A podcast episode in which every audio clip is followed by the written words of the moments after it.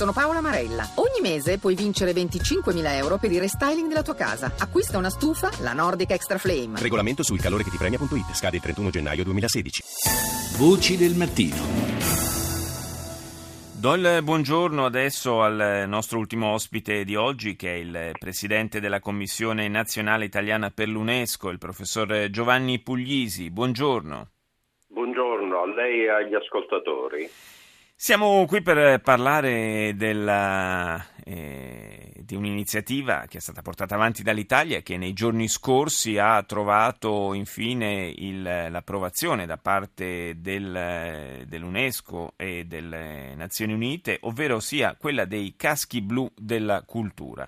Un'iniziativa, portata avanti dall'Italia anche sulla scorta di esperienze già consolidate, vissute nel passato, in particolare da contingenti dei nostri carabinieri, e che assume evidentemente un significato particolare in un periodo come questo, che vede tanta parte del patrimonio storico, dell'eredità storica di certi paesi seriamente minacciata.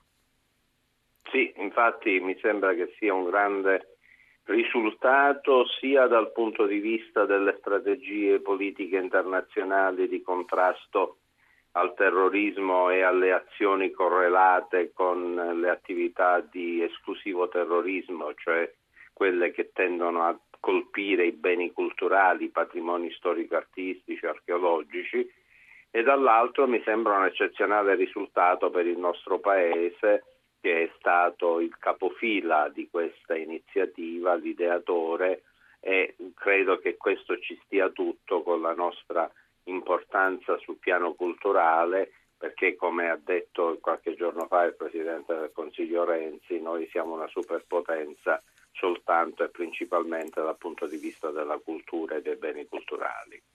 In che cosa poi però si concretizzeranno gli interventi, le operazioni di questi caschi blu della cultura? Che cosa possono fare concretamente per limitare la distruzione, la dispersione di questo patrimonio? Beh, guardi, la parte operativa, i particolari tecnici credo che siano tutti da definire, nel senso che non c'è dubbio che l'intervento dei cosiddetti caschi blu della cultura è un intervento coordinato con quello delle truppe di pace, cioè con i contingenti militari. Non è pensabile che siano precedenti gli interventi a quelli delle truppe regolari, sono succedanei e sono nei territori che sono stati già, tra virgolette, bonificati. Il caso per esempio di Palmira: non è pensabile che oggi dei caschi blu della cultura possano entrare a Palmira, perché vengono immediatamente sgozzati da quelle bestie umane che sono quelli dell'ISIS. Sì. È chiaro che la tecnicalità è tutta da definire, però è anche chiaro che si tratta di azioni di protezione e di tutela che succedono a quelle di bonifica dei territori. In qualche caso, visto che non si tratterà solamente di contingenti militari, ma saranno coadiuvati anche da esperti, da sì, esperti di carattere culturale e scientifico, dicevo, questa sorta di task force potrà anche aiutare, forse, a prevenire anche operazioni, penso soprattutto allo sciacallaggio nei confronti di musei o di altri importanti siti archeologici. Questo dipende dalle situazioni contingenti e dai contesti, perché la prevenzione può essere utile in territori dove a questi contingenti culturali, che chiamiamo per comodità e semplificazione caschi blu. Certo, è giusto per dare un po' un'immagine, ecco, insomma, che aiuta a capire. Sia concesso l'accesso, quindi si tratta di zone magari in stato di belligeranza o in stato di agitazione, dove ancora c'è la possibilità di mandare degli esperti che possano presidiare, tutelare, garantire i beni culturali. Ma in zone di guerra non è pensabile fare precedere fare precedere le truppe, chiamiamole, lapsus mio comprensibile, le truppe culturali dalle truppe armate.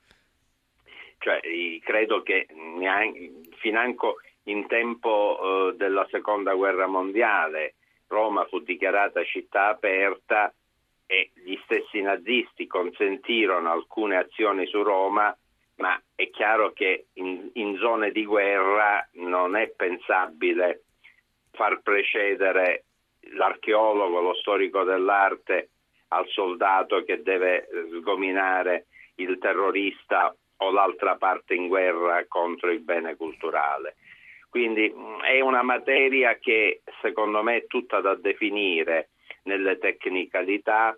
È importante, secondo la mia opinione, che il mondo intero, l'ONU, l'UNESCO, abbiano preso contezza e abbiano preso attenzione verso la centralità dei beni culturali come patrimonio dell'umanità. Sì, indubbiamente questo è un po' un cambiamento, una piccola rivoluzione culturale, no? Il fatto che per la prima volta ci si concentri anche su questo aspetto. Cioè, non si tratta soltanto di salvare le vite umane, che credo resti l'obiettivo primario, certo. Ma credo che i valori della cultura, cioè la tradizione, la storia culturale di un paese, di un'area geografica, hanno la stessa importanza della salvezza delle persone umane, e questo è un passaggio importante, ed è importante che questo sia venuto dall'Italia. Cioè, noi siamo riconosciuti davvero in tutto il mondo per questa nostra grande importanza e grande valore dei nostri beni culturali. Mi ha fatto senso in questi giorni leggere su qualche giornale che Firenze, che è la bandiera dei nostri beni culturali insieme ad altre, ma insomma diciamo che la bandiera, è stata espulsa dall'UNESCO. Una castroneria enorme che è stata detta da qualche giornale e che tende soltanto a diminuire il valore dell'Italia in questo momento così importante di riconoscimento che ci è stato dato da tutto il mondo. E qualche volta ci piace farci un po' del male da soli, diciamo così, in questo siamo abbastanza specializzati. Io ringrazio... In questo gli italiani siamo... nel mondo pure, purtroppo sì, ne abbiamo date ampie prove. Grazie al Presidente della Commissione Nazionale Italiana per l'UNESCO, Giovanni Puglisi.